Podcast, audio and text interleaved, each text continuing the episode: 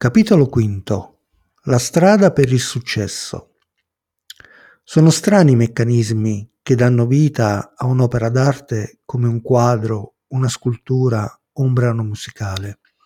In fondo sapevo che il nostro capolavoro, la nostra canzone di successo, era già nell'aria, libera, che aspettava solo qualcuno che la catturasse e la facesse sua per sempre. Probabilmente il mio amore per Olga, purtroppo non corrisposto, aveva aperto nella mia anima una vecchia ferita. Lei aveva scelto Massimo, senza alcun dubbio. Avevo già vissuto questa situazione ai tempi del liceo con Marina. Tutto accadeva esattamente come allora. Nonostante l'esperienza della vita avrebbe dovuto proteggermi dagli affanni e dal dolore che provoca l'amore. Fu con quello stato d'animo che cominciai a scrivere una poesia. Sembrava che le parole uscissero da sole dalla mia penna e riempissero quel vuoto nel mio cuore. Le diedi il titolo più appropriato, Amore impossibile. Sembrava perfetta e volli che anche Massimo la leggesse. Quella stessa sera aspettai il ritorno a casa di Massimo e gli diedi il testo della poesia. Penso che questa sia quella giusta, gli dissi con tono sicuro. Massimo mi guardò divertito e cominciò a leggere attentamente e quando ebbe finito gli chiesi Allora, cosa ne pensi? È quella giusta? Massimo mi guardò intensamente e dopo aver appoggiato la mano sulla mia spalla rispose Hai ragione Roberto, penso che sia proprio quella giusta. Mi salutò e si avviò direttamente verso la stanza da letto di Olga, dove, da qualche tempo, si era trasferito insieme con tutto il suo bagaglio. Era una situazione difficile da sopportare. Il mio migliore amico e la donna che amavo erano proprio lì, in un'altra stanza, a pochi metri da me, che facevano all'amore e magari ridevano alle mie spalle. Mi sentivo un idiota e spesso pensavo di andare via da quella casa, di trovarmi un altro alloggio, un'altra camera in affitto. Non lo feci perché sentivo che si era creata una magia speciale con Massimo, un sodalizio artistico importante e non volevo che tutto potesse finire ancora una volta a causa di una donna. Restai, cercando di fare il possibile per accettare la situazione, la loro storia d'amore. Durante tutta la settimana vidi Massimo impegnarsi moltissimo, con tutto il suo talento, alla ricerca del sound giusto con il quale vestire la mia poesia. Finalmente, dopo tanti tentativi andati a vuoto, in un pomeriggio assolato, arrivò il motivo tanto atteso. Ora musica e parole sembravano sposarsi alla perfezione e non restava altro da fare che suonarla il più possibile, per eliminare qualche imperfezione sonora o modificare qualche parola. Sembrava fatta, era un motivo molto orecchiabile e capimmo che avevamo tra le mani la canzone giusta. Nacque una ballata romantica, come nella tradizione classica della musica italiana, con un ritornello che ti restava nella testa e non potevi fare a meno di cantarla. D'accordo con Massimo decidemmo di fare un esperimento, cantarla quella stessa sera al Fashion Club. Arrivati al locale ne parlammo con Dimitri che ci chiese di poterla ascoltare in anteprima insieme con tutto lo staff. Al primo ascolto tutti applaudirono con convinzione. Forse il successo era finalmente arrivato. La nostra musica prese vita ufficialmente quella sera sul piccolo palco del Fashion Club. La sera successiva il locale era strapieno il caro Dimitri aveva dovuto aggiungere qualche tavolo in più perché non aveva potuto dire di no a qualche potente locale, nonostante i tavoli fossero stati già tutti prenotati. Un sabato sera, tra quel pubblico eterogeneo, trovò posto anche un noto DJ di Minsk, Igor B., che lavorava a tempo pieno per Radio Romantica, la più ascoltata della città. Un passaggio della nostra canzone in quella radio avrebbe potuto decretare il nostro definitivo successo. Igor B si presentò alla fine della serata e disse di essere entusiasta del nostro brano Amore impossibile. Ci chiese se eravamo disponibili a concedergli un'intervista in esclusiva e a preparare una demo del nostro brano perché desiderava farla passare in radio. Fissammo l'appuntamento in radio per il lunedì seguente, dove portammo anche Olga come interprete ufficiale. Chiese a Dimitri il permesso di utilizzare la strumentazione del locale per realizzare la demo. Quando fu pronta, per evitare problemi di copyright, Massimo la caricò online su MCA, una società che garantiva un buon servizio di tutela del diritto d'autore. Come concordato, Igor B., il DJ, trasmise alla radio la nostra canzone, che ebbe un immediato successo. Ci furono molte telefonate in redazione e tutti chiesero informazioni su quel musicista italiano apparso dal nulla. Era solo il primo passo. Dopo pochi mesi fummo contattati da una casa discografica russa, Melodia. Il produttore ci propose un accordo. Avrebbe prodotto il nostro brano, curato il marketing e i passaggi sulle varie radio nazionali, da quelle più grandi e importanti a quelle più piccole. Solo in questo modo la nostra canzone poteva essere ascoltata anche nelle lande più lontane ed isolate della Russia. Naturalmente accettammo la proposta con entusiasmo e ci preparammo a partire per Mosca dopo aver sbrigato le solite formalità per avere i visti d'ingresso. Olga, che ormai faceva ufficialmente parte del nostro piccolo gruppo artistico, non ebbe bisogno di sottoporsi ad alcuna formalità in quanto cittadina bielorussa. La casa discografica si occupò di tutto, visti, biglietti aerei e prenotazione presso l'Hotel Savoy in centro a Mosca. Per Massimo e Olga riservarono una suite all'ultimo piano, mentre io dovetti accontentarmi di una normale camera singola. Il viaggio in aereo fu abbastanza rapido e all'uscita dall'aeroporto trovammo ad attenderci un autista con un cartello bene in vista tra le mani e sul quale aveva scritto, in un corretto italiano, Massimo Bastiani più due. Il cielo era terso e limpido e ci affrettammo a salire sulla limousine bianca che ci avrebbe accompagnato per le vie del centro. Era la prima volta che viaggiavamo in limousine e dissi a Massimo con tono scherzoso: È questo che si prova quando si è successo? Massimo era sicuramente il più felice del gruppo perché cominciava a rendersi conto che la sua vita stava cambiando rapidamente per il meglio. Giunti all'Hotel Savoy, effettuammo la registrazione di rito, consegnando i nostri passaporti. Una bella ragazza della hall ci avvertì che alle ore 20 di quella stessa sera eravamo attesi dai rappresentanti della casa discografica nella sala del ristorante dell'hotel.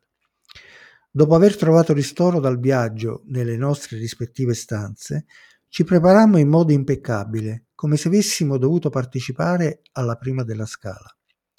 Emozionati, ci recammo al ristorante dell'hotel.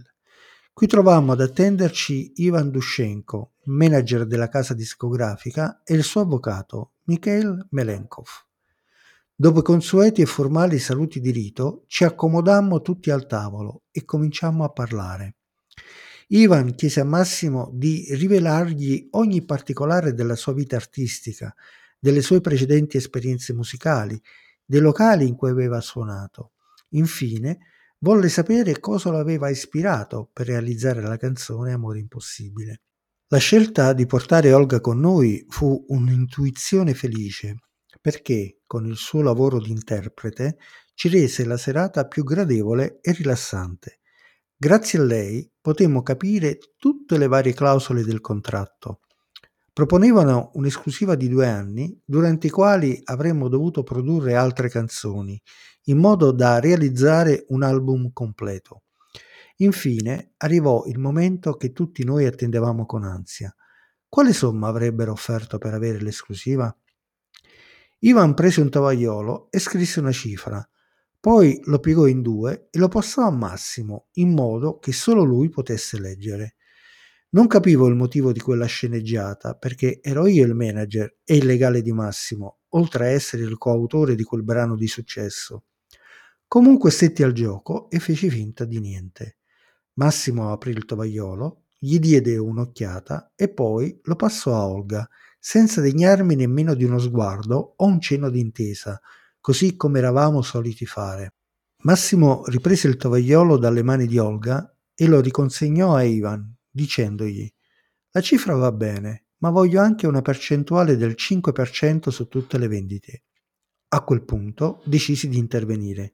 Mi rivolsi a Massimo con tono duro e scortese e gli chiesi Mi spieghi cosa sta succedendo? Perché mi hai escluso dalla trattativa? Sono ancora il tuo manager e socio oppure deciso di tagliarmi fuori da tutto questo? Massimo mi guardò con aria infastidita e rispose Ora non ho tempo di darti spiegazioni, ne riparliamo dopo, quando saremo soli. Cominciai a pensare che il successo improvviso gli avesse dato alla testa. Rimasi in silenzio per tutta la sera. Non riuscii a mangiare quasi nulla, ma cominciai a bere molto vino, fino a quando la testa iniziò a girarmi senza sosta. Attesi con impazienza la fine di quella cena e quando Ivan e il suo legale ci salutarono, cercai di prendere Massimo per un braccio e lo tirai verso di me. Mi avvicinai al suo orecchio e gli dissi Ora, stronzo, mi dici quello che sta succedendo o ti spacco la tua bella faccia, proprio qui, davanti a Olga. Massimo tirò via il mio braccio, infastidito dalla mia insistenza, e con tono perentorio rispose Andiamo nella mia suite. Qui non voglio discutere. Ci alzammo dal tavolo e ci dirigemmo verso gli ascensori.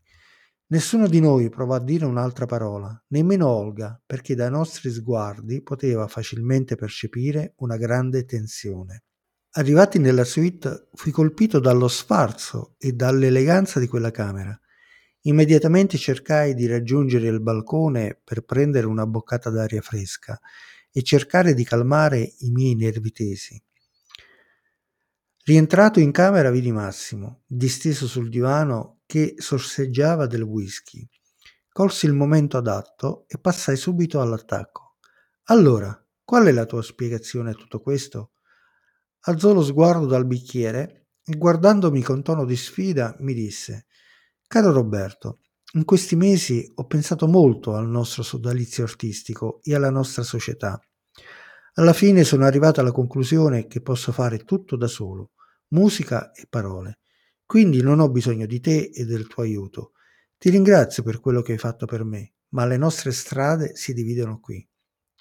Ero veramente sconvolto e provai a voltarmi verso Olga, in quel momento in piedi vicino alla finestra, per cercare il suo sguardo, elemosinando una sua parola di critica verso il comportamento del suo amato Massimo. Ma l'amore prevale sempre, su tutto e tutti. Lei evitò di incrociare il mio sguardo e continuò a fare finta di niente e di guardare fuori.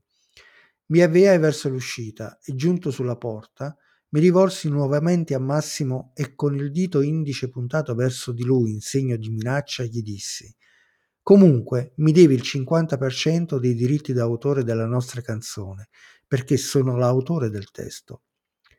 Massimo, con ostentata tranquillità, continuando a sorseggiare il suo liquore come se nulla stesse accadendo, replicò Ti sbagli, io non devo darti niente. La canzone è stata registrata solo a mio nome, testo e musica di Massimo Bastiani. Informati pure se vuoi. Adesso al tradimento si aggiungeva la beffa. Abbandonai piangendo la suite e tornai rapidamente nella mia piccola camera. A quel punto dovevo prendere una decisione e mi trovavo in una posizione veramente scomoda. Decisi di tornare a Minsk e in quella decisione fu determinante l'amore che provavo per Olga. Avevo riflettuto bene e desideravo che anche lei godesse con il suo amato i frutti di quel successo, almeno finché fosse durato. Dal mio ritorno a Minsk trascorsero velocemente due settimane. All'improvviso sentii un rumore di chiavi alla porta d'ingresso. Mi alzai dal letto e vidi Olga con la valigia in mano, che guardandomi con la sua solita dolcezza mi disse Ciao Roberto, come stai? Sei sorpreso di vedermi a casa così presto? Le risposi in modo distaccato. Ciao Olga, come mai sei qui e non a Mosca? Dal suo triste sguardo capii che anche lei era stata tradita, come me da Massimo. La vita di Olga riprese normalmente, con la stessa regolarità e monotonia di un tempo, ma nei suoi occhi potevo leggere una sofferenza infinita, come se il destino continuasse ad accanirsi contro di lei. In quei mesi Olga fu sempre molto carina e gentile con me. Per farsi perdonare e per dimostrarmi la sua amicizia, riuscì a farmi assumere presso una scuola privata di Minsk, dove potei insegnare la lingua italiana per tre pomeriggi alla settimana. Fu una sera di dicembre, di ritorno a casa da una di quelle lezioni, che trovai Olga in lacrime, disperata, mentre abbracciava il piccolo figlio. Capì subito che qualcosa di grave fosse accaduto alla sua famiglia e il mio primo pensiero fu per le figlie lontane. Mi affrettai a chiederle cosa fosse successo. Olga, senza dire una parola e con il viso ancora rigato dalle lacrime, mi mise tra le mani un tablet aperto sul sito di Russia Today. Immediatamente balzò ai miei occhi la foto di Massimo in un piccolo riquadro e in grande quella di una Mercedes nera completamente distrutta. Già dal titolo si poteva capire la tragicità di quella terribile notizia, ascesa e morte di un cantante italiano. Leggendo quell'articolo si capiva benissimo la dinamica dell'incidente.